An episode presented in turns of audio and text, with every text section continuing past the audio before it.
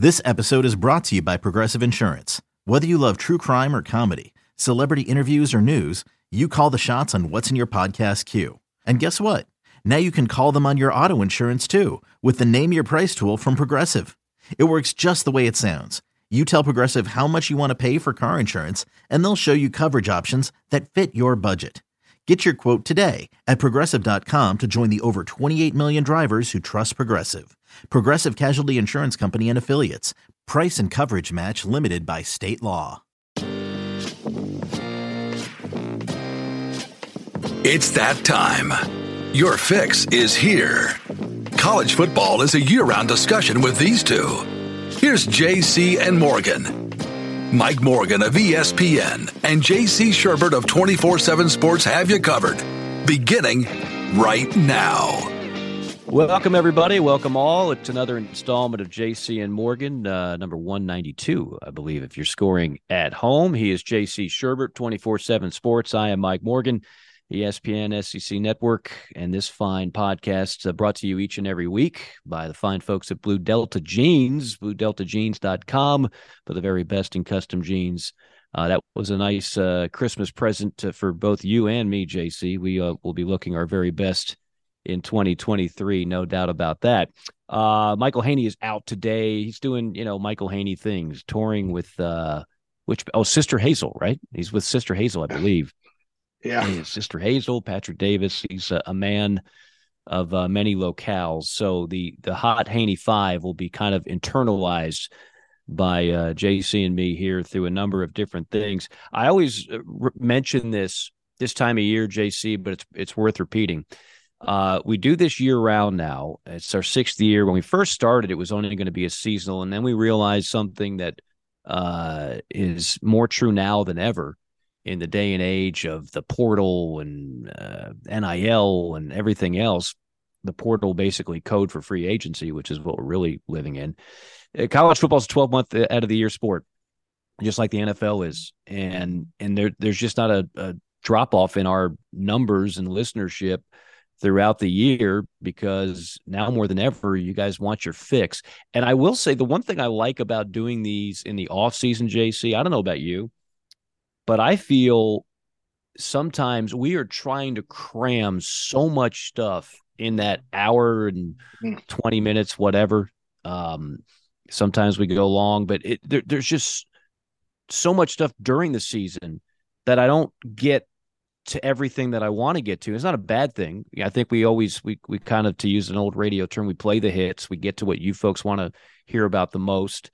And um and hopefully we do that justice. But things slip through the cracks because we don't have enough time. This time of year, I feel like I can like downshift from fifth gear to like maybe third or fourth, and you and I can we're we're gonna hit on everything needs to be hit on uh each and every one of these podcast. And before you know it, it's going to be spring football. And we just went through one recruiting cycle, uh, signing period that we'll get your thoughts on later on. And we're already got news on coordinators. And now we got a new commissioner that's going to have to be hired in the Big Ten and so on and so forth. But it, it it's a little less uh, of a bottleneck for us to talk about what we want to talk about because there's not 50 games that just went on this past weekend. Oh, absolutely. Yeah. A little more topical and stuff like that. And it's, uh, you know, I enjoy breaking down the games as well as anybody. I think by the time August gets here, I'll certainly be ready for it. But uh, there's so much going on, especially, you know, with the December that we just had. The, the, the December in this sport this year, because the NCAA and all their genius decided to put the opening of the portal right smack dab in the middle of teams closing for signing day on high school and junior college recruits uh, and coaching change season and bowl practice uh, and everything else. I mean, signing day was four days before Christmas uh, this year. Uh, and uh, Greg Sankey's been talking about this in the media and behind the scenes. Like, hey, you know, we're killing coaches right now uh, with all that went on in December. So it is nice to take a little bit of a breath, sit back – sort of maybe go back and look at some things we may have just not had time to discuss, uh, and then look at the big overall picture. So I I uh, I agree with you there. I think um, I mean t- for me personally, with all I do, it, it, it was it was the most overwhelming December I've had in my career. And I don't cover 96 teams on a daily basis like I used to. So I'm, I'm thankful that I, I got out when I did, right? But, uh, you know, I, I think that, you know, as an old recruiting guy, you know, I, I, used to be busy in January and the last few years I haven't. So I'm hoping if they do move signing day, they decide to move it more toward the traditional date than maybe, um, you know, back to August or whenever, like some of the discussions about. So I, uh, I, I think that would give coaches kind of a chance to breathe, enjoy Christmas, enjoy the holidays, uh, in, in bowl practice, you know, things like that. Uh, you know, uh, without the uh, and there'll be more drama obviously in this month, but uh, with the portal and everything else, I mean, man, it's just gotten uh, the sport is is crazy in the month of December. Um, it's overloaded yeah, it's it's very overloaded. So, but hey, you know, it's January twelfth. I'm glad to get back to kind of a nice, smooth JC and Morgan, right? Yeah. Now we do have one more game to to analyze, and the the thing about it is, it's not going to take long to analyze this.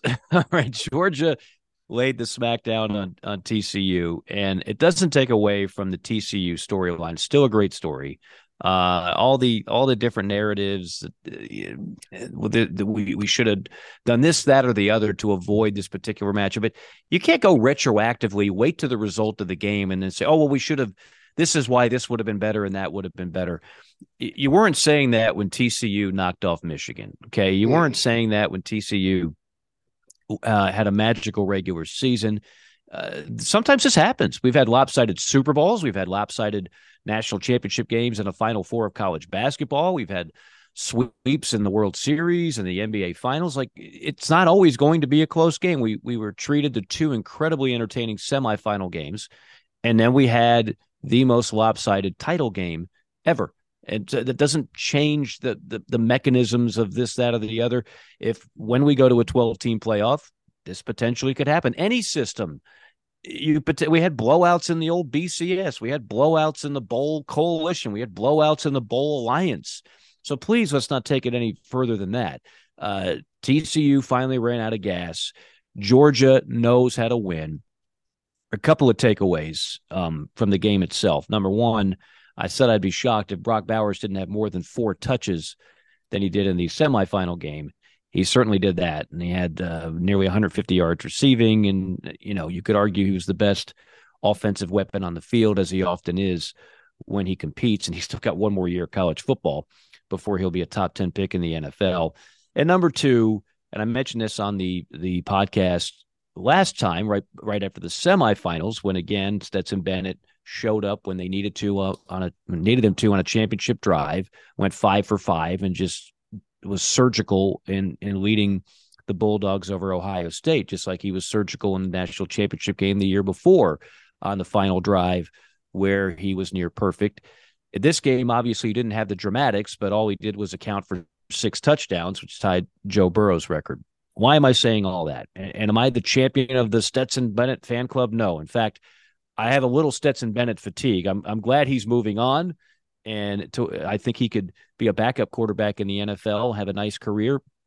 If not, he's going to be very successful in whatever he does. Uh, I just, you know, JC, listening to this podcast, going back two years ago, the and again, I'm in Atlanta, so I hear this from a lot of Georgia fans who couldn't wait for him to lose the job. But in general, there was this whole lot of eh, Stetson Bennett, eh, he's not this, he's not that. And I'm just like, but but what he is is a really good college quarterback. What more do you want? Um, and there were a couple of national writers, one in particular. I'm not going to go back into uh, the names. Doesn't mean that they're not a good reporter, but like this particular one actually posted right after the Heisman ballots came in, and uh, I've been a voter now, I think 15 years, and I, I don't mind telling you, Stetson was on my ballot. And her particular post was, well, those who put Stetson Bennett on the ballot uh, it takes more than just being the quarterback for the number one team to be worthy. And I was like, mm. what? You've been paying attention? Like, guy has been. He's not a game manager. Like this is not Gino Torretta of Miami in ninety whatever that was. This is a different deal. They won games at times because of Stetson Bennett. Is he surrounded by the most talent? Yes. So have Alabama quarterbacks that won the Heisman. Oklahoma quarterbacks were surrounded by immense talent when they won oh, yeah. Heisman trophies, right? Like you can't. so anyway, yeah, I, I just thought it was the final coronation for those that wanted to continually take away from Stetson Bennett. Uh, he validated every like. There's nothing else to prove. Like he, that's it. Checkmate. Um, that same that same national writer, by the way, was on a show the other day saying Georgia needs to waive the uh, the rule that you have to be an All American to be in the Georgia Hall of Fame. Well, yes, on that we agree. Pretty sure he'll find his way to the Hall of Fame. That is for sure. Uh, the Georgia Hall of Fame, and if not the College Football Hall of Fame. But th- that that's that's all I really have. JC, the game itself was no game. It was it was a complete mauling from start to finish. Uh, and when you play a team that's, I know they lost a lot of guys to the NFL, but they had a lot of guys that were back, including Stetson Bennett, and they they were just not going to be denied in that game. No, there's no doubt about it. And, and look, yeah, that's a, that's one of the worst takes of all time because uh, you kind of can, you know, look who Georgia had at receiver this year. Now, Brock Bowers is, a, is, an elite tight end. Their, their, their offensive coordinator Todd Monken's been in the zone now, knows how to get Bennett to distribute the ball uh, quite well. But they had some injuries there early on in the year. You know, are they? Uh, they're not even close to Ohio State uh, when you look at their receiving corps. Now that's going to change next year because they got Rob Rob Thomas coming in from Mississippi State and Dominic Lovett from Missouri. So thanks, transfer portal. if you're a Georgia fan and you want to be better at receiver, but uh, you know, so uh, you know, so, all right. So yeah, it's not just the quarterback of the best team, right? But you could argue that there are deficiencies both years, passing game wise, and on the perimeter uh, with his supporting cast, and and and so he went out and, and, like you said, did make a difference and did win games for them uh, because he could execute and because he was a hell of a player. So that was a terrible, terrible take. But um, yeah, I mean, you know, some guys just uh, end up being great stories in this sport, man. And uh, you know, Georgia, I think's got three five star quarterbacks behind him. so one of those guys will start next year, but uh, you know, you mentioned Oklahoma and, and some of the great skill talent they had and all that, and, and the Heisman's they've had. And, and, look, people have to keep in mind, uh, and, and, this is what pe- folks don't get. All right, so TCU, what what league did they win? As as as competitive as it was and as fun as it was this year, Big Ten team, right? All right, or sorry, Big Twelve team, right? And technically, they didn't win it right? Yeah, that, I'm sorry. Yeah, I'm sorry. Yeah, they're from that yeah, league. They're, but I know what you're saying. They were, they were the best team year all year long. Yeah, and got it. 12. Yeah, Kansas State won it. But uh, in true Big 12 fashion, they gave up 110 points in two playoff games. Yeah. Yeah. um, and look, the same thing would have happened to Oklahoma uh, if uh, that that game in the Rose Bowl in 17 against Georgia does not go Georgia's way, and it almost didn't. Uh, I think Alabama would have probably, you know, cold cocked them a bit. You know, I don't know if it'd have been 65 to seven, but uh, that, that that's what happens. There's just a big difference uh, in the physicality. And we said last week, Mike, and uh, pat myself on the back. I, I thought, look, you know, TCU's speed on both sides of the ball gave Michigan problems. But the, the difference between Georgia and Michigan is Georgia's just as big, but they're a heck of a lot faster, faster, and more athletic. Mm-hmm and and that just overwhelmed uh, the Horned Frogs. Great story. Uh, good to see them make it in. Uh, but uh, you know, someone uh, that wrote for me before um, Georgia played Georgia played South Carolina earlier this year. He's breaking down the film for my Gamecock website. Uh, he, he compared Georgia's offense and defense to a death machine. and I just kept thinking about that Monday night. This is a death machine because it's just how do you stop it? I mean, and they're yeah. just big and physical, and you know they can finesse you, they can run over you. Um, and, and, man, that's about recruiting. You got to hand it to Kirby Smart. Uh, there wasn't that much of a gap when he took over Georgia. There wasn't that far to go to get to the ceiling. Uh, that's, I think, the one of the most difficult things to do, especially the SEC, Mike, because you know you've got about nine, ten programs that in any given year can have a typical Mark Richt at Georgia type year, nine and four, 10 and three, sometimes 11 and two. Uh, there, there, are a lot of programs that can achieve that uh, in certain years uh, in the SEC, but there's not a lot that can go and knock off Alabama. I mean, you know, think about the teams that have knocked Bama off while they've been on this run. You know, you're talking 2019 LSU, uh, 2010 Auburn. You know, some of the best teams in the history of those great programs. Um, so it, I, felt like it was going to take some work, and I, that going that extra final inch, so to speak, uh, is tough. It's hard to do in the sport, and uh, Kirby did it, and, and you got to give him and his entire staff uh, a lot of credit uh, for how they've recruited and how this year uh, they they kept the focus and repeated. Um, you know, when you talk about like Clemson you heard that old term Clemson Clemsoning. Well, there used to be a Georgia, you know. I mean, it no used doubt. to be yeah, Georgia, Georgia to have these seasons where you're like, man, seven and six. What, what? And you, you know, they walk on the field and they're like monsters, and you're like, how is this team seven and six?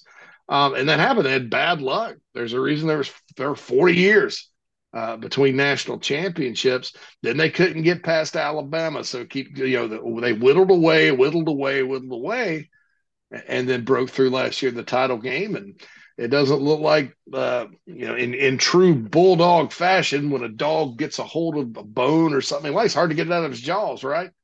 And so uh, uh, I respect the job Kirby did this year, uh, almost, if not more, as much as last year, because as hard as it is to do to have that breakthrough season and, and finally get the Bama thing off your back and all that – it's even harder to turn around the next season and go undefeated and, and kick just about everybody's butt on the schedule. So, uh, hats off to them. Uh, I, I, think as a program, they're not going anywhere.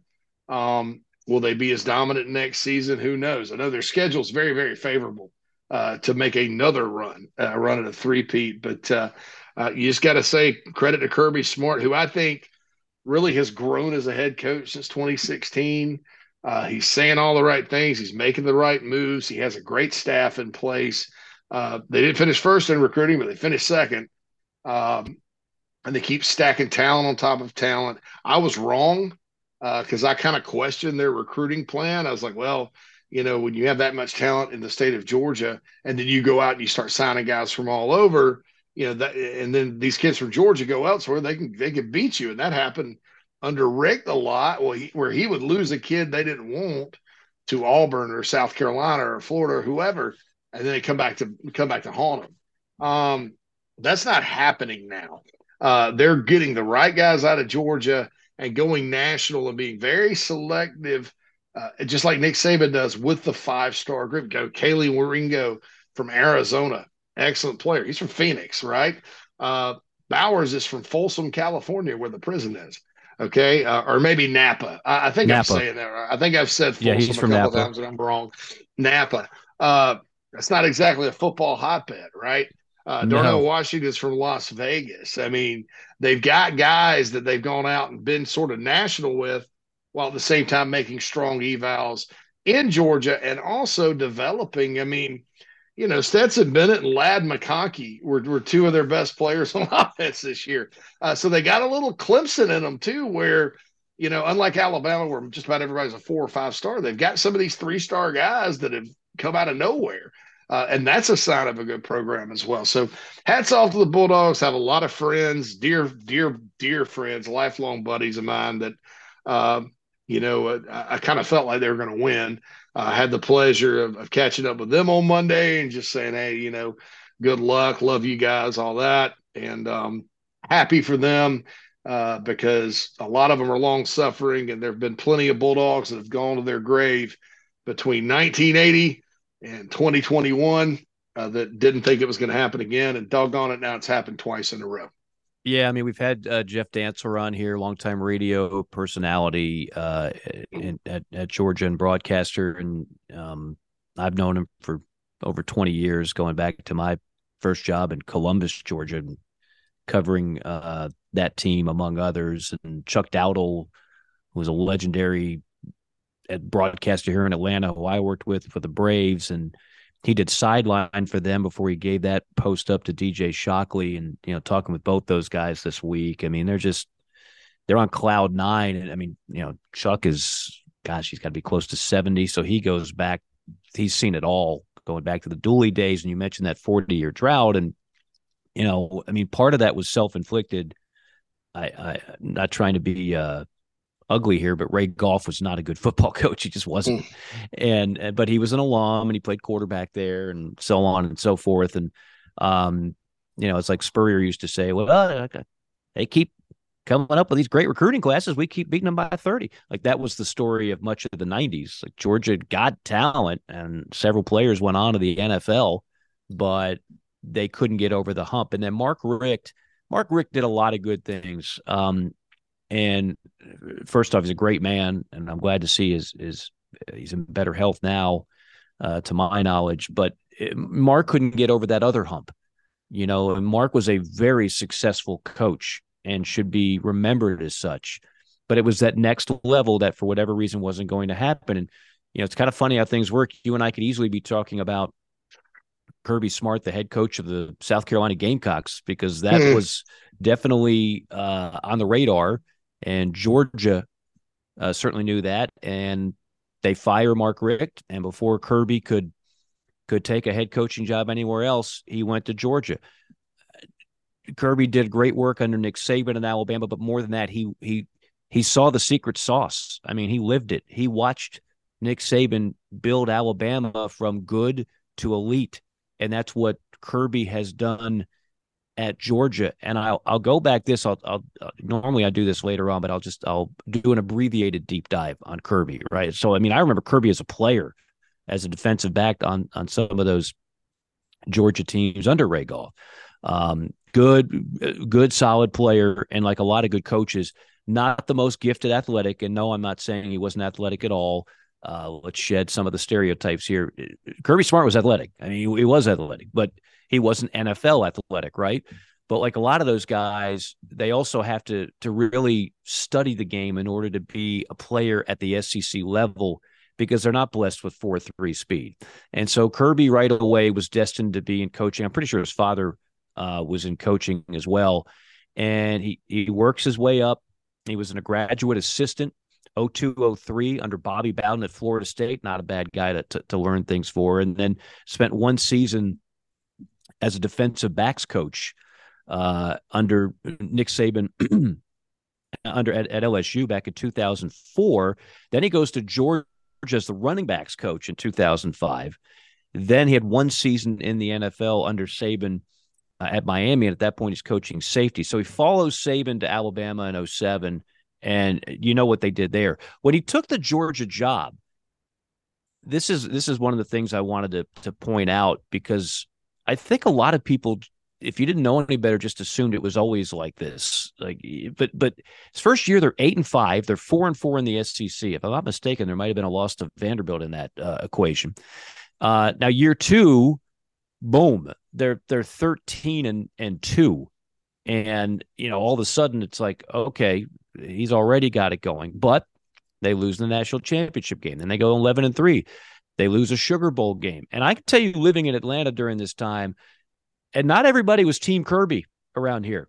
Uh, there, mm-hmm. there was some criticism, and there were some glaring mistakes that he made. Uh, the fake punt in the SEC championship game against Alabama was a real head scratcher. A lot of people thought he never he should have given the the reins from Jake Fromm to to Josh uh, uh, to Fields. Justin Fields. Justin yeah. Fields, excuse me. Uh, Josh Fields was a pitcher. Sometimes I cross up sports. Uh, to Justin Fields, who's now a starting quarterback in the NFL, and "We we blew it. We we we lost Fields. He transferred. There was a lot of that. There's second and twenty six, and here's a guy who made his bones as a secondary guy, and they give up a touchdown on second and twenty six to DeVonta Smith to lose to Alabama. And there's there there was a feeling of well, maybe Kirby's just not meant to get over that hump. Uh, the COVID year, kind of a throwaway. They go eight and two, seven and two in conference. And then the last two years, 29 and 1, 16 and 0 in the SEC, Uh, they did lose one of those SEC championship games, but for the most part, they have been infallible. Uh, and now it's like uh, Kirby can, you know, he can name his price when it comes to contracts. His his his uh, Trying to think of the right word here. He he has already cemented his name. Like he's going to be in the College Football Hall of Fame. I don't think there's a coach that won two national titles. It's not. Um, he's going to keep winning a ton of games. You mentioned the recruiting side of it. That's not going anywhere. Uh, but it it it was a gradual thing. Like this is a guy that you you find these success stories, and almost all of them, they paid their dues. They they bounced around. They moved their families. They had adversity. They got ripped on talk shows. They got second guessed. They made mistakes. Um, I would never say Kirby was on a legitimate hot seat, but but he was certainly at times in a situation where several Georgia fans were like, is this Mark Richt 2.0? Or yes, we win a lot of games, but we can't really get over the hump. So kudos to Kirby Smart, uh, who I mean, he can flat out coach now. He's not just a recruiter and he's a grinder. You mentioned the how hard it is to repeat, and most coaches forget about all the talent you lose to the NFL. And what was it? Five guys on that defense went first couple rounds of the NFL draft. Um, it, it's just keeping the focus and not being for the returners, not being fat and happy and he was able to do that. So there's your deep dive on Kirby, and congratulations to him. Congratulations to Georgia. I'm sure that made a lot of SEC fans sick to their stomach it's like enough of Georgia, just like it was enough of Alabama. And look, maybe we've got fresh blood coming in, JC. I mean, Tennessee is on the rise. South Carolina is on the rise. I think LSU under Coach Kelly is going to be a threat. Uh, we mentioned Bobby Petrino now at A and M. We'll see how that affects the trajectory of that program. Auburn making a significant hire with Hugh Freeze. Um, you know, maybe there will be room for some more competition at the top, but we how long how long have we said this with rare exceptions like the Joe Burrow year, et cetera? We are living in a Georgia Alabama world, and we have been for a while in the SEC. And, and I don't think, especially based on your recruiting insights, uh, and we'll take a deeper dive into that later. I don't think that's going anywhere for the you're either going to catch up to them. They're not falling. Alabama and Georgia aren't going anywhere for the time being. Yeah, I, am with you. I mean, yeah, just thinking back to that first year you mentioned under Kirby Smart. Uh, so they, they had kind of a comeback win against North Carolina in the opener in Atlanta. Almost lost to Nicholls State at home. Survived Missouri by a point. So they start three and zero. Oh check this out. They got waxed at Ole Miss 45 14 by Hugh uh, Freeze. I forgot about team. that. Yeah. Uh, they ended up losing to Tennessee on the Josh Dobbs miracle play. Right, right, uh, right. Lost to Vandy at home. Mm-hmm. Uh, only scored 10 against Florida. And it lost to, to McElwain down there. Uh, survived Kentucky, survived Auburn, survived Louisiana. Lost at home to Georgia Tech. I remember that. Yeah, yeah, uh, that did not 20, go over well. Yeah, and then they beat actually, ironically, TCU in the Liberty mm-hmm. Bowl, uh, and then that next season, man, with with a team that uh, you know again had a true freshman quarterback for the second year in a row because Eason got hurt. Um, kind of survived and advanced. You know, one point game against Notre Dame that was close. Uh, they did have a favorable schedule that year because uh, Tennessee got way down. Um, Florida was way down that year and fired their coach in 2017. Auburn was not all that great, but uh, or I'll be sorry, Auburn was that great and whipped them pretty good, and then they came back and uh, and beat them in the championship game because Auburn had some injuries. So in that game against Oklahoma, that kind of got them started, but it's still, you know, I, I think the lesson here is in football, it still does take time no matter what you do first or second year, and everybody's had like Sonny Dykes, for example. Uh, great first year, right? But but it's it's going to take them. To, I don't think TCU is the arrived as the dominant team in the Big Twelve right now. Uh, you know, it's going to take time for them to get there, just like it took time for a program as good that was already kind of up there already at like Georgia it's going to take time. I mean, you know, there there aren't a lot uh, as as as much as this world and this sport wants to win right away, and and, and all that. The volcano programs still take time to get going. You still got to have some rumblings and some shocks and some some, some signs. Um, you know, even as quick as Tennessee's turned it with Heupel. I mean, how long did it take? How many coaches have to go through before they did that? Um, you know, and, and, even at Georgia to get to that level, to get to that Alabama level uh, that we're talking about. And so, you know, I, I, I think it's hats off to them. Uh, I think that uh, you know when you when you kind of look at how long it has taken Georgia to get there, um, you, you kind of almost respect a guy like Bob Stoops even more that you know took over a three and eight Oklahoma team from a disaster of a coach and John Blake and got with the Independence Bowl first year and the second year won it all and then stayed consistent at the top of his league. Uh, you, you almost when when you see kind of you know, you look around, you're like, well, well yeah, Kirby's got him there, but it has taken him six years. As good as that program is, and as uh, as, as good of a recruiter and as good of a plan as he had, and all that, you almost start to respect a guy like that. I mean, you know, shoot, man, you, look at the playoff this year. We're living in a world where you know Kirby Smart and Jim Harbaugh have both finally been to playoffs two years in a row, but man, it took them there, and that's Georgia and Michigan. This game is hard. it's very, very hmm. hard. Uh, and I think that uh, uh, I, am a fan of, still a fan of hard work. I think today in society, maybe not a lot of folks are, but uh, that that's why those two teams made it. Hard work, Jim Harbaugh grinding, not giving up, sticking to his plan. Uh, and for right now, at least, you know, and uh, Kirby tinkering and learning from his mistakes and growing as a coach and finally getting the right staff in there. And, uh, and now they got it rolling. And, uh, I think it was just a master. The, the, the, approach he took this year was just a masterful job uh, because, you know, teams have breakthrough seasons like that, Mike. Uh, it's hard to go back and win it again unless you're in Alabama uh, or like a Miami when they're on the run, Southern Cal when they're on their mini run or whatever. So these days, for anybody other than Alabama to do it back to back like that, uh, I think is tremendous. So hats off to the dogs and uh, you know, like I said, next year, uh, looking at their schedule, man, I mean, it's not because uh, they they they they had Oklahoma, but now that's off because Oklahoma's coming to the league, so they replaced it with Ball State. Um, so it's not a very tough non-conference at all.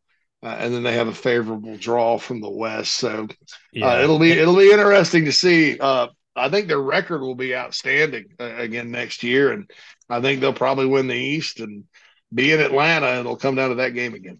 Yeah, I mean, who who is? It's like this year. You know, when we're filling out the the, the ballots or whatever, it's like okay, I, I know I'm going to put Georgia on top of the East. That's the easy part. Mm. Yeah, filling out two through six. Um, I didn't. I had a hard time thinking Vanderbilt was wasn't going to finish seventh, but two through six, I that was going to be a head scratcher, and it was. There were a lot of surprises two through six in the East. That'll be the same thing next year, especially without Hendon Hooker. Um, mm-hmm. no question. Georgia might be the closest thing to unanimous that we've had ever at uh, at media days, and mm-hmm. and Bama will be the prohibitive favorite uh, in the West. Although you'll have some, I'm sure you'll have a little LSU love out there, and there'll be some guy in Bryan, Texas that votes for A and M, and um, you know maybe some other surprise vote out there uh, uh, somewhere. But yeah, I, I, the um, I'm glad you mentioned Ladd McConkey. Like the game I had against Mississippi State, he went off, and I just remember like he was he wasn't recruited highly at all, right? I mean, he was just kind you got Bennett a walk on, you yeah, three star guy. You got McConkey, you got Bowers. I remember Kirby telling me the story and how they got on him. I think there might have been a connection with somebody on the staff or the coach out there but remember, like a lot of kids, he didn't play his senior year because of COVID. California mm-hmm. shut down high school football. Yeah. So so by the time he got to Athens, I mean, he was a relative unknown. Like that was not a recruit that all the magazine preseason magazines are like, keep an eye out for Brock Bowers. It was it wasn't like that at all. So now defensively, it's just a parade of four and five stars. But I'll mention one of my favorite stats on this Georgia team and I don't know if we'll ever see this again in this era. Do you know how many how many guys on that active roster for Georgia that just won the Natty were out of the transfer portal? Mm, probably not many. Zero. Wow. Somebody had tweeted out uh, they thought it was one, and our buddy Seth Emerson, who covers Georgia as well as anybody for the Athletic, said no. Actually, the number is zero. Even Alabama. That's right, because Arik Gilbert left again. So right. yeah. Yep, that's right. That's right. So I mean, you know, even out, where would Alabama be without Jahmyr Gibbs from Georgia Tech this year? Like the best of the best are all d- getting into the portal. Uh, Southern Cal's success was based primarily on the portal. Ohio State and Michigan had portal guys. Georgia had zero. I mean, so they are they did in this day and age they did all that on their own recruits. That is almost unheard of. Um, I don't know if we will see that again out of a, another national championship team, but that was the case there. Uh, all right, so the games are in the books. Now we got a whole lot of other things to get to, and let's let's knock them down uh, as uh, as quickly as we can. First off, um, the the news of today is that the Big Ten's looking for a new commissioner. So Delany was there for 30 years. Uh, Kevin Warren didn't last 30 months. He's leaving for the Chicago Bears job. And I know you being in Chicago, you know uh, a whole lot of things about why they went after him and, and where the reason why Kevin Warren leaves, I don't know if it was a money thing or not as much. I, I think Kevin's heart was always uh, in the NFL. It was a great opportunity to go to the Big Ten and, you know, the legacy, everybody can look at it a different way. I'm going to remember him as the guy that gave up on college football during COVID. And if it wasn't for Greg Sankey, we wouldn't have had a season. So if everybody thought like Kevin Warren, we never would have played football in 2020. Um, other people will point to, yeah, but look at the great TV deal he he just did. Well, if you listen to people around that conference, they'll tell you uh, Delany was still doing some magic behind the scenes, and there were some other people. I'm not going to take away all credit from Kevin Warren. I'm just going to tell you uh, that that deal for the Big Ten with Fox and NBC and everybody else would have been done with or without Kevin Warren. So I, I don't think Kevin Warren did a terrible job post COVID, but I don't I don't think the Big Ten is going to miss a beat, whoever they wind up hiring. There are true difference makers. Well, there is one true difference maker in in college commissioner as uh, conference commissioners right now, and that's Greg Sankey. I mean, he's the de facto commissioner of the sport. He just doesn't have the power to, you know, wave a magic wand and poof, uh, get rid of the early signing period and poof, get guardrails on on NIL and the portal. Like he can't do that. But everybody listens and looks at his direction when they want to know what's being done, what needs to be done. They don't they don't look at Kevin Warren that way. They don't they don't look at the the last couple Pac-12 commissioners that way. Um, that you've got people that have a background in college athletics and have been on a campus, and then you have the people like Kevin Warren and remember the old Pac-12 commissioner had no background, and I thought that showed up during COVID. I thought that it, experience uh, at times really was exploited. This time around, I don't think they'll take a gamble. We might have the first situation, JC, where a conference poaches another conference commissioner. I mean, it, this, this could be like the modern day portal grab. You could go after Jim Phillips at the ACC, who a lot of people thought should have had that job the first time. I, I don't know where they go, but that is certainly uh, significant news that uh, Kevin Warren, after again less than 30 months on the job, is going to the NFL. Absolutely, and, and, and here's why. And number one, I, I I don't give Kevin Warren a whole lot of credit for uh, much. Uh, you know, I, I don't think you could just ignore the fact that it was a, pretty awesome TV deal that the league put together. And um, as far as poaching Southern Cal and uh, UCLA from the Pac-12, I, I, think let that be a lesson to the Pac-12 that you know at the end of the day, as much as the Big Ten administratively wants to act like a paragon of virtue and nobility and rah rah, let's go put on our sweater vest and win one for old state U and you know, ah, we got to go to class and, and you know all that. They're still a ruthless, lethal, power hungry conference that wants to dominate college football, and they've put a good plan together to do so. All right. let that be a lesson, Pac 12. Don't just follow them and go, oh, gosh, you know, uh, these presidents at Iowa and, and, Purdue are just like us out here on the West Coast. Nah, no, they're not. So, anyway, uh, I don't think that had much to do with Kevin Warren. It's just the, the hypocrisy that is the Big Ten on certain issues. So that's A. B, the guy did try to shut down the sport and and and that's for that because again, and I'm not sure it was him or as much as maybe the arrogance, him not knowing how to push back against his presidents or the arrogance or the fear. Um, but you know, three of the five Power Five leagues were like, all right, you guys don't want to play, that's cool, and then they reverse course, right, mm-hmm. and made made some reasons up, you know. So that's that's B. Uh, but, but but I've never thought he was some kind of revolutionary guy. I mean, you know, we've mentioned many times that the best college commissioners have college athletics backgrounds. Uh, and he, he was obviously NFL, Larry Scott, tennis, you know, that kind of thing. Uh, but, uh, you know, as far as the Bears go, here, here's why. Number one, it's a good gig for him because, like you said, if his heart's in the NFL, it's all good. Uh, go back there.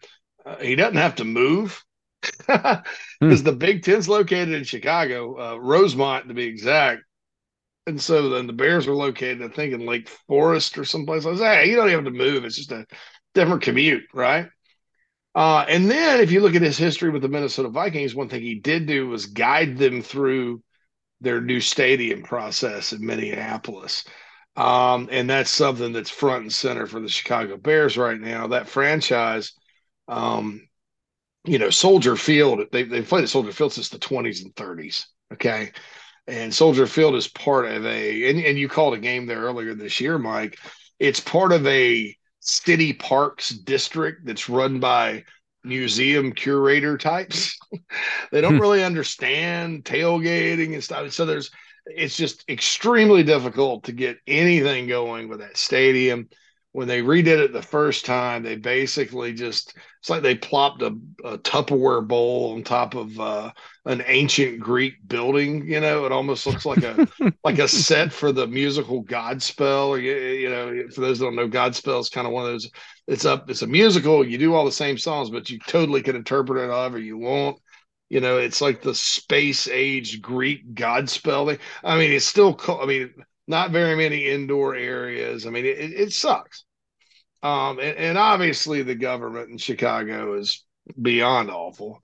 Uh, and so they, um, you know, that they they have an old racetrack that that shut down, um, and they uh, they bought it or they're buying it, and they're going to build a nice dome stadium. And you, you guys ever notice Chicago never hosts a Super Bowl and they don't host a Final Four because they don't have a they don't have a big facility to do it you got places like Indianapolis and Minneapolis, and St. Louis, and places like that that are just a, a drive away from the nation's third largest city, and they get those events. Chicago does not, so it makes total sense.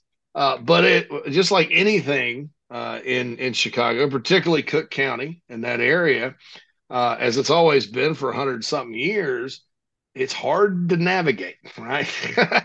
it's uh, it's not that easy. You know, you got the mayor threatening to bring the Jaguars in and call them the Chicago Jaguars and not let the Bears use Chicago as their name. And I'm like, well, what's next? The Orchard Park Bills or you know, the Landover Commanders or the the East Rutherford Jets and Giants or the Inglewood Rams. I mean, come on, man. I mean, this is pretty common. So you got that threat, you got the threat of the the Jacksonville Jaguars moving to a revamped Soldier Field. I mean, uh, it, it's not going to be the easiest transition, even though clearly what's best for the Chicago land area is to get the dome built, start bidding on Super Bowls and Final Fours. It's a great sports town and, you know, uh, an obvious place to hold events like that in the winter when you have a dome facility. So, uh, and, and not down there at the Parks District because it's you saw it, Mike. It's not like it's this big, vast area where people can kind of cram in. So uh, I, I, think that that's probably why. And, and not to be long winded, it's not an NFL podcast, but just kind of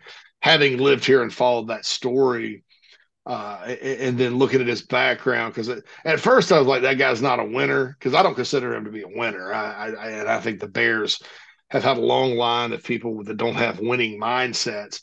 But I, I don't necessarily even think that it's he's trying to win with the actual football part of it. I, I think he's trying to win the stadium thing, and he's certainly proven in that department. Uh, and I think that's what that franchise needs. Plus, you know, like I said, don't have to move and probably a lot less headaches in pro sports than college these days. It'll be interesting to see what uh, what direction they go in. Um, again, there's two schools of thought. It's the well, we're in a different day and age, so that whole thing about how you used to hire guys that had experience working in a in a conference office in a in a as an AD of a particular program. That's all ancient history. Now it's all about entertainment and and revenue producing. Well, I, I don't think the two are mutually exclusive. Like I think you want a guy that has a history and a background uh, in a conference as an associate commissioner um, and or someone who's been an athletic director who also has the savvy uh, of of of re- uh, maximizing revenues. And look, if you're the commissioner of the SEC or the Big Ten, the the revenues are going to be coming to your door. So like whoever whoever becomes the next commissioner of the of course the TV deal's already in the bank, but like the SEC and the Big Ten right now, I don't like saying it's the Big Two, um, because it's kind of a slap in the face to the ACC, the Pac-12, the Big 12. And again, as you and I've said a number of times over the years on this podcast, uh, regardless of our SEC backgrounds and connections and what have you, I don't look at college football as let's dominate and destroy everybody else. That's not good for the sport. I don't want that. Um, I, I want to see the other leagues be successful and be competent. I want the the sport to be not just uh, dominating in one region of the country, but to have some geographical balance. I want all those things. But there's no question if you just look at it in dollars and cents, the SEC and the Big Ten are so far ahead of the other three that it's hard to ignore the inherent advantage those leagues and those schools have. Now, it was not a great year for Big Ten football. It just wasn't. But make no mistake about it, like they're not going to lose anything on a financial uh, basis, and certainly the SEC is not either. So, uh, whoever gets the job will have one of the plum jobs in college athletics, or for that matter, athletics. Period. That is for sure. Um, looking at the SEC spotlight for a second, JC, it's that time of year. Coordinators hired and fired, um, or moving, and transfers. Uh, I know, uh, for example, some good news on the South Carolina front, and that Spencer Rattler is coming back for another year. I think that's good news for him as he can enhance his his stock. Remember, as well as he finished, he did not start well, uh, but but that is some good news. Uh, the the sweepstakes for Sam Hartman. A lot of people thought he might go to a particular uh, SEC school somewhere. He decides to go to Notre Dame. You've got Mississippi State now with a new offensive coordinator. We talked about Petrino last week. Any of these news and uh, factoids stand out to you when it comes specifically uh, to the SEC or even beyond that for that matter? Well, you know, I I, think that uh, interesting thing brewing at Florida just today uh, uh, on NIL there. And, and look, I, I, as as someone that's always had a lot of respect for most Gator fans, um, some of the Gator message board fans have become just so toxic. it, it, yeah, I used to love that fan base. Uh, they are just all over Napier. Totally. Like, dude, Napier can do no right right now. Yeah. Well, you know, here, here's what happened. Um, and, and they should, uh, quite frankly, Napier should have known better. And, and coaches need to, to, understand this. Don't be be smart uh, uh, about how, how you're recruiting these days because all right so florida they uh they got a kid named jaden rashada and jaden's from california. Has no affinity for the university of florida probably no connection to that staff that kind of thing right? Um and he's leaning to florida and then all of a sudden miami comes in and gives him a $9.5 million nil deal which he's not worth even seven figures. Um, you know, not Vince Young. He's not Trevor Lawrence. He's not Justin Fields. Uh, not Cam Newton out of JUCO. Probably not even a start next year, you know, but n- not worth that. And he's one of these guys that has an agent. And this agent literally has been front and center and and and, and out there with it. Uh, that uh, Florida's collective and their NIL, they don't know what to do. Uh, and so they, they send into Miami, who's who's buying players left and right, and you saw where that got them this year. Terrible. Um, by that one guy, Ruiz or whoever, throwing out all the money. Uh, so he ends up flipping back to Florida as uh, Miami gets worse and worse. Um, and now I guess the the NIL agreement fell through, uh, or he didn't get all of it when he got to Florida and so now he's back to he, he was supposed to enroll and didn't and is asking to get out of his national letter of intent you know based on some nil deal. And and he's got a, an agent pushing him. And and i'm gonna say this. He's not worth it. You know? You, you, you, you can go get a guy probably right now if you're willing to spend one million you know, somebody that's much better, that's much more of a sure thing, will probably come to Florida and play quarterback for you. Um, and it's sad to me. I mean, that th- there are certain kids whose development within the sport uh, is going to get sidelined because it's all about the money right now. Uh, and, and, if I were Billy Napier, the only thing I'd criticize him for is, yeah, the kid's a hell of a fit for his offense, right? Hell of a fit.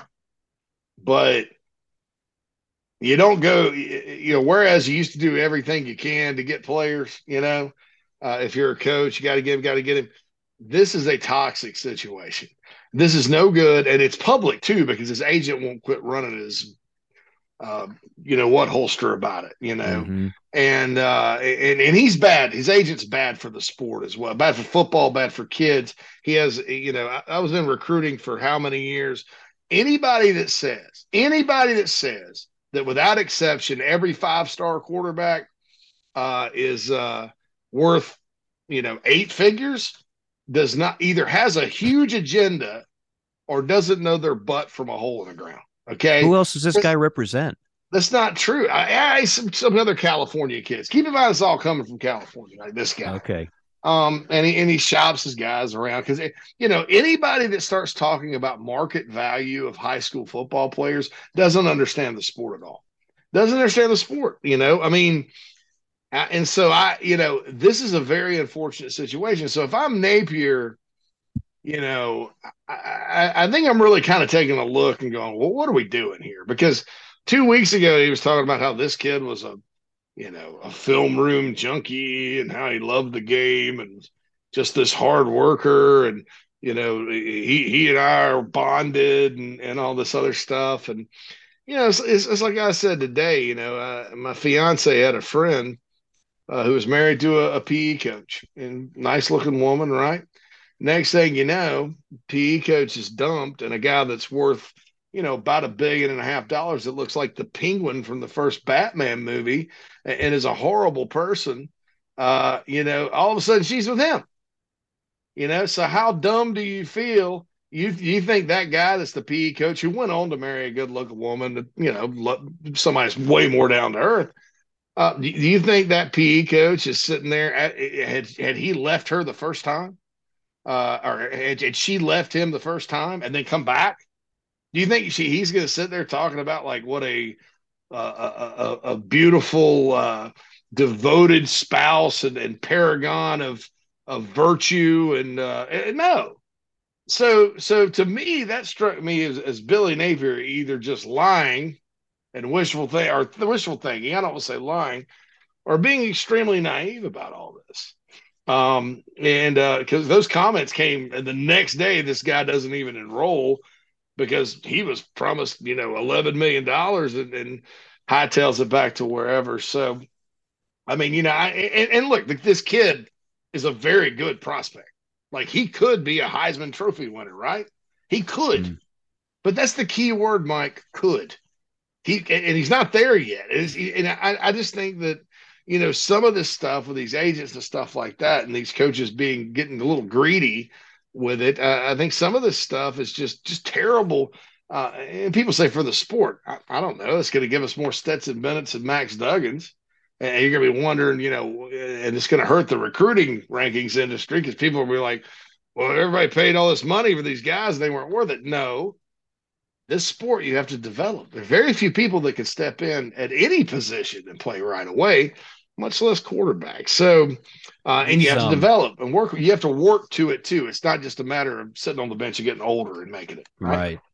The, these these seem like the, the kind of guys you're talking about um, which are basically just pimping out high school top notch prospects uh, for for cash. Mm-hmm. It, it's it's out in the open, but it's almost like a, a modern day version of for years and years what people have complained about with AAU basketball coaches. Uh, mm-hmm. behind the scenes, before it was wink wink legal, AAU coaches that had their uh, their their claws into a top notch prospect. We're talking to college basketball coaches like, well, if, if you want him to go to your school, you better pay me this, and then I'm going to make sure he gets that. And it almost seems like there's some of that. It's the it's the ugly element. Um, and and the thing about you mentioned the the Florida fan base. I think every every fan base out there has some scars, right? So like like you go back to when South Carolina had to make a hire uh, after firing Will Muschamp. Like Will Muschamp didn't recruit poorly, right? I mean, he he actually uh, had some highly ranked recruiting classes, but I think the feeling was he just wasn't a great X's and O's coach, and and you know couldn't take the program to the next level. So when they made the next hire, it wasn't like this paranoia of it's, it's got to be a world class recruiter. It was like oh, it's got to be a guy who can flat out coach, and and that wasn't Will's strength. He was more of a coordinator and so on. And so enter Shane Beamer.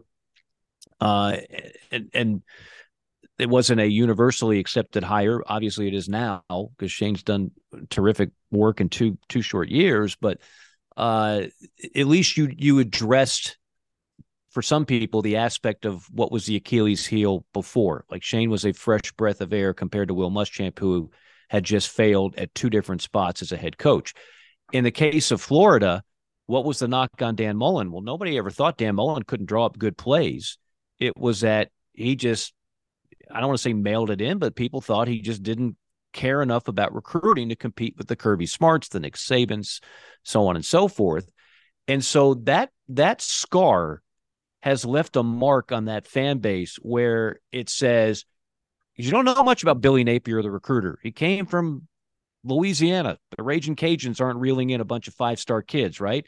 Uh, it, it is a we can't have a repeat of Dan Mullen on the recruiting trail. So do whatever you have to do to get this guy and that guy. And it just so happens that a guy in a team, a program in your state has the ultimate sugar daddy in this Ruiz guy. And it's like, even if you don't know much about Calzada, if you had to project him and everything else, like, well, they want him and we can't get outbid for him. We can't do that. like that seems to be we're so it's so you're right. It could be at the end of the day, three years from now, we might be talking about the inflated value of this kid based on what? Ba- you know, based on what we can't lose it to that program, and we can't yeah. have a repeat of Dan Mullen, you know, not getting uh, more guys that more top notch recruits because that has been a weakness for Florida. All of a sudden, you and I don't know where the recruiting class is ranked this year.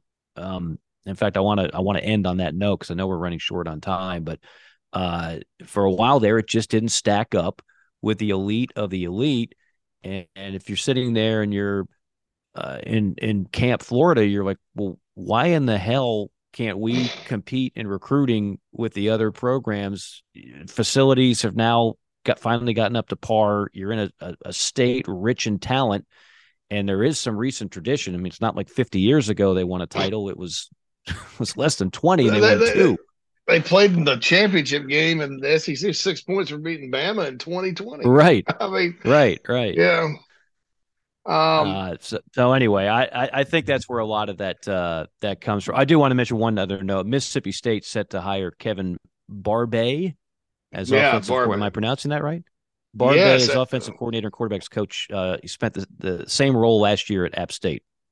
Yeah, App State. Uh, obviously, they beat um, they beat Texas A&M. Uh, that was more their defense and, and all that, but uh, certainly a great run game. But also did a really good job with Chase Brice at quarterback last year. I felt. Um, so, do you think he know, keeps the? Do you think he keeps the, the air raid, or did, did they no, pivot here? I think they're pivoting, which I. Okay. Uh, uh, that kind of you know because like okay, and Barbay is a really good coordinator, right?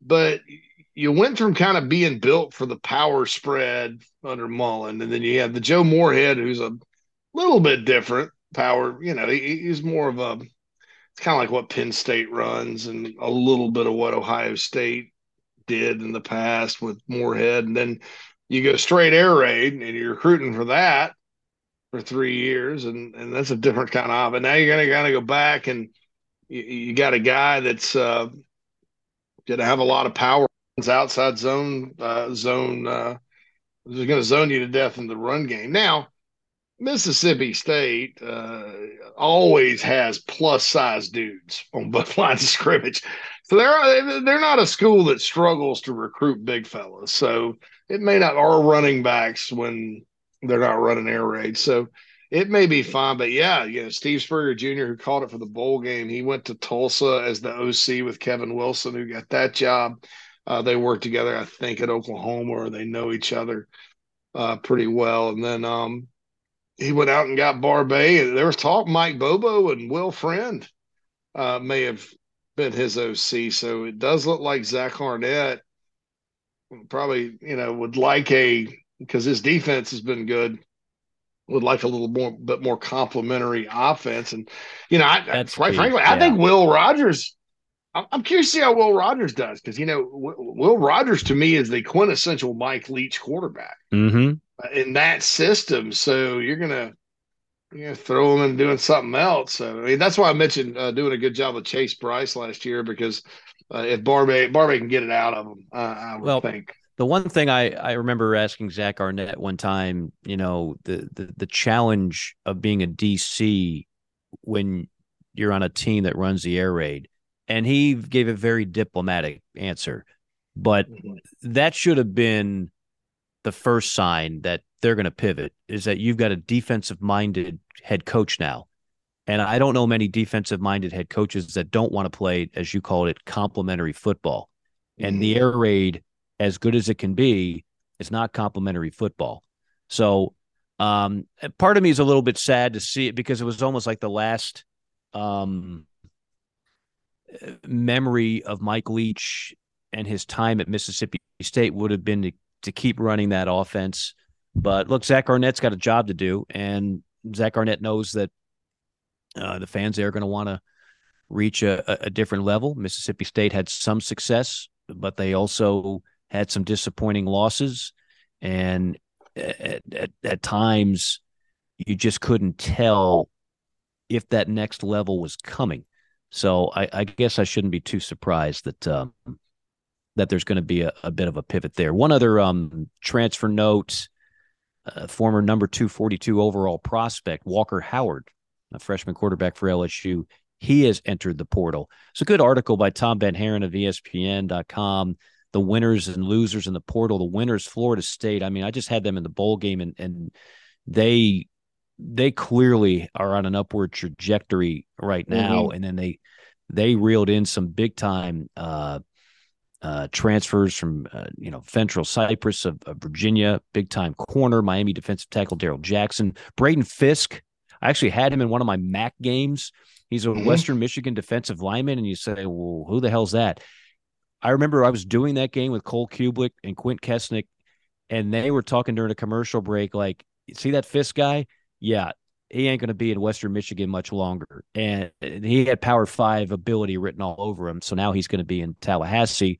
Uh, Michigan, Oklahoma had to have a big year in the portal. Apparently they have. Colorado with Deion, of course. LSU. The losers, the Aggies. The Texas A&M has had 28 players enter the portal since the end of November. 28. And includes quarterback Haynes King, uh, running back L.J. Johnson, Chris Marshall, Denver. I mean, just a remarkable amount of guys. Uh, Florida has lost 26 players to the portal. Now, some people might say, "Well, good," because we didn't do a hell of a lot. If you're A and M in Florida with these guys, maybe it's addition by subtraction. All depends on how you look at it. And even Arkansas made the list of losers in the portal as they lost some uh, some key players as well. 29 Razorbacks entered the portal since December the 2nd. And as I mentioned, I, everybody loves Sam Pittman, including me. I think he's a great story. It's hard not to root for the guy. He is he is Joe Sixpack, if there ever was one, coaching in the SEC. But when does that when does that magic rub off a little bit? Because Arkansas definitely um, hit a tough tough patch here this yeah. year. Yeah, it's, it's going to get interesting up there. Barry Odom, their D coordinator, of course, is now the head coach at LSU. Uh, I'm sorry, UNLV, which Petrino was there for a cup of coffee. Um, yeah, and, and I, that was that was that, that kind of shows you nowadays, Mike. Things can kind of fall apart pretty quick because Arkansas, you know, one week we're sitting there talking about them challenging Alabama. Next thing you know, they they just didn't play well and a loss to A and M uh, the next thing you know, Jefferson's hurt. Uh, the next thing you know, I mean, their fans are getting disgruntled and uh, lost to Missouri at the end of the season, and that that that hadn't happened in a while. And the pit boss, you know, goes from hero to goat pretty quick. I mean, he was, you know, that they were they were really happy with winning three in, in the All SEC pandemic year. I mean, that's a, that was a heck of a, a season. Really, they could have won five uh, they lost two games on the last in the last second. Um, come back the next year, nine and four. They beat Penn State in the Outback Bowl, and everybody's fired up. And they did they they had some portal attrition that year too, but they kind of made up for it. Guys like Drew Sanders coming in, uh, and then this year started pretty well. Uh, I still can't believe they had to, they played Cincinnati, BYU on the road, Liberty, and Missouri State, coached by Bobby Petrino, in the non-conference this year, and they play in the oh, I don't know, the SEC West. Who scheduled that? Um, but uh, you know that uh, that kind of happens. That was kind of a surprise too. It's kind of funny you mentioned Florida too, Mike. I, I want to point this out. Um, so Dan Mullen had three recruiting classes at UF. They ranked ninth, seventh, and twelfth. Uh, now hmm. Napier did have a transition class last year, and they were 17th, and that was good. Uh, this year so far, 13th. So now maybe maybe Napier's evaluating a little well. I don't know though, because I don't know very many coaches that evaluate as well as Dan Mullen. Because look at what he did at Mississippi State. Um, he's evaluating a little bit better. Maybe he's taking guys at right positions, better fits, but numerically, they're kind of about the same as they've always been. With, you know, here, with, with a hundred say on that with with hundred staff members and a twelve million dollars yeah. a year in NIL money. with an army of analysts. Um, it, it's point well taken. I will say this, and you live that world, and I still think you're as knowledgeable as anybody on the big picture of recruiting. I know, you know, you don't have to make a thousand phone calls and go to a bunch of showcases like you used to but I, I think you you get it from a macro view as as well as anybody in the business. The difference between ranking whatever 13 or 7 all you have to do is watch Florida line up with Georgia and you just see it ain't the same ball game. So like I don't know what the difference is between the number 1 or 2 recruiting class versus the number 9 or 14 or 12. I just know this when you watch Georgia and their athletes and Florida and Jacksonville, it's it's not it's not that close. And so the recruiting rankings, they're nice. Um, being in the top 15, that's that's all good and dandy. But I, I if you're truly in the business of winning SEC championships again, then you have to clearly do a much better job than has been done in Gainesville. I mean, you you watch them play one through twenty two, and you watch a, a, a, Georgia. Heck, I would say this year's Alabama team. Uh, you watch an Ohio State. Like it's just not the same. So I I think that's where a lot of that. I don't want to again use the word paranoia, but definitely concern is out there. Yeah, know, Florida has always has athletes. They always have speed. They always have, you know, enough good players. Uh, I think even in the lean years, I mean, Will Muschamp left uh, McElwain back to back division title uh, winners. I, I I think the constant turnover with coaches always hurts you because guys leave, they, they they're recruited by somebody else. It's it's not the same that kind of thing. Uh, and, and I think too, it's a different world now because back when I started covering recruiting, every great player from Florida, uh, unless it was just like a like Notre Dame came and got a big offensive lineman uh, away from the Gators down there out of St. Thomas Aquinas when he was Sam Young who, by the way, last I checked, still in the NFL. Was weird. And everybody about flipped. It was like Charlie Weis is a wonderful recruiter. Lou Holtz is on ESPN. Charlie Weis is an outstanding recruiter. He got the number one player from Florida. I can't believe he's going to Notre Dame. You know, I mean, it was it was unprecedented news. Nowadays, Florida's not only wide open from the high school ranks, they got IMG Academy down there Mm-hmm. These guys rarely send anybody to the in-state schools. It's it's it's it's crazy, Mike, because it right. It was so hard for dec- for two decades to get anybody away uh, from Miami or Florida State, and then Steve Spurrier would just be like, "Well, shoot him. I'm a good enough coach. I'll I'll take the next third of the top 33 percent in Florida and win the SEC every year. That's how good the talent is down there. Nowadays, it's it's just I mean, look at all the receivers Alabama's gotten out of that state. I mean, everybody, you know, Amari Cooper, Jerry Jeudy, those are all South Florida kids that would normally go on right. elsewhere. So it's a little harder now. I mean, it, it, it is still in a talent rich part of the country, but those schools have been up and down, inconsistent, revolving doors. And in Miami's case, just downright disappointing, especially this year. For for so long, uh, they have some catching up to do in their backyard. And yeah. so um, and well, no continuity with any of those three programs. Yeah. Miami, exactly. Florida, Florida State have all been hiring and firing coaches, going through uh, just like a, a, a reboot, and yeah. And have all. Ha- I mean, Florida's was the closest thing to consistently good, not great. Now, yeah. Florida State appears to be figuring things out uh, with Coach Norvell, who a lot of Seminole fans wanted to just rush out of there. And then, of course, there was the Deion movement. And um, now that that's not in play, then they feel like they're on solid ground there. Miami, who would not think that that was a great hire to to to get that in place and have an alum and have a guy who had success at multiple mm-hmm. stops in Oregon like that just seemed like a grand slam and maybe it will be but last year was a disaster and then uh, I don't think anybody in Florida is celebrating six and seven in year one under Billy Napier. Uh, and uh, like I said, I mean, you you watch that, for example, the Georgia game. How many starters in that game would you have wanted the Florida guy over the Georgia guy? And that's more than mm-hmm. anything in recruiting rankings. Like that's eh, like Anthony Richardson is going to be a high draft pick, certainly higher than Stetson Bennett, but it, Stetson Bennett was a much better college player.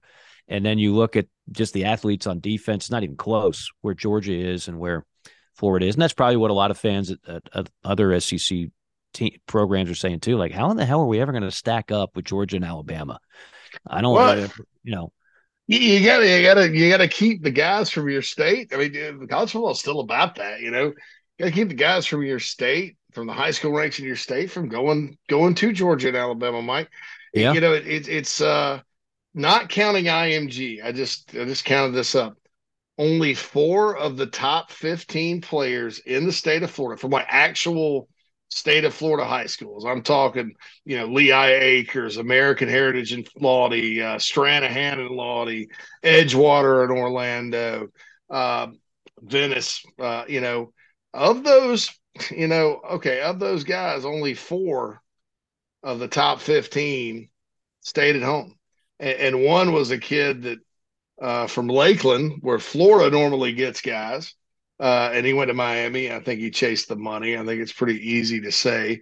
Uh, there, Georgia got a slew. I mean, a slew of guys out of Florida. So did Alabama. You've got to go all the way down to number 21 uh, overall in the state. Good, solid player, number 94 in the country, uh, Aidan Mizell from Orlando Boone, uh, to see the first Gator.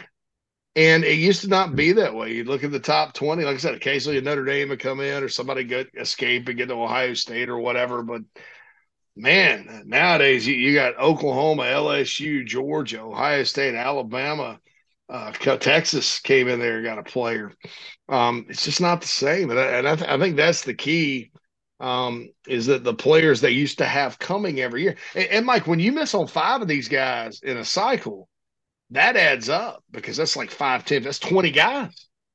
You know, where are these? I mean, we used to talk about how loaded Florida, Florida State, Miami are. Well, there, there's 20 guys that are at Georgia and Ohio State and elsewhere. So um, that's just something for Gator fans to keep in mind. And I, I, I'm sure I'll get some hate mail from them this week because they, and I know we got a couple in particular that are diehard fans of this podcast. And I'm not coming down on your program. I'm just, I'm just trying to kind of, you know, you guys were, you're right that the problem did lie in recruiting, but, but I don't know that it was necessarily like, oh, Dan Mullen sucks at recruiting. You know, I, I, think hmm. I think Dan Mullen actually gave you an advantage because he can evaluate well, and maybe Napier does too. But there's there's some systemic issues uh, with all three major Florida programs uh, right now that, that are different. Uh, but that are holding them back, and and I wouldn't have thought two years ago Florida State would have been the first one in line to get back, and yeah, all of a sudden they are. They had right. they had to they had to climb out of the Willie Taggart uh, death trap there. You know, I mean, that's uh, so. Who, by the way, got fired again this year from Florida Atlantic. So yeah, um, yeah. So anyway, that, that that's my take on that.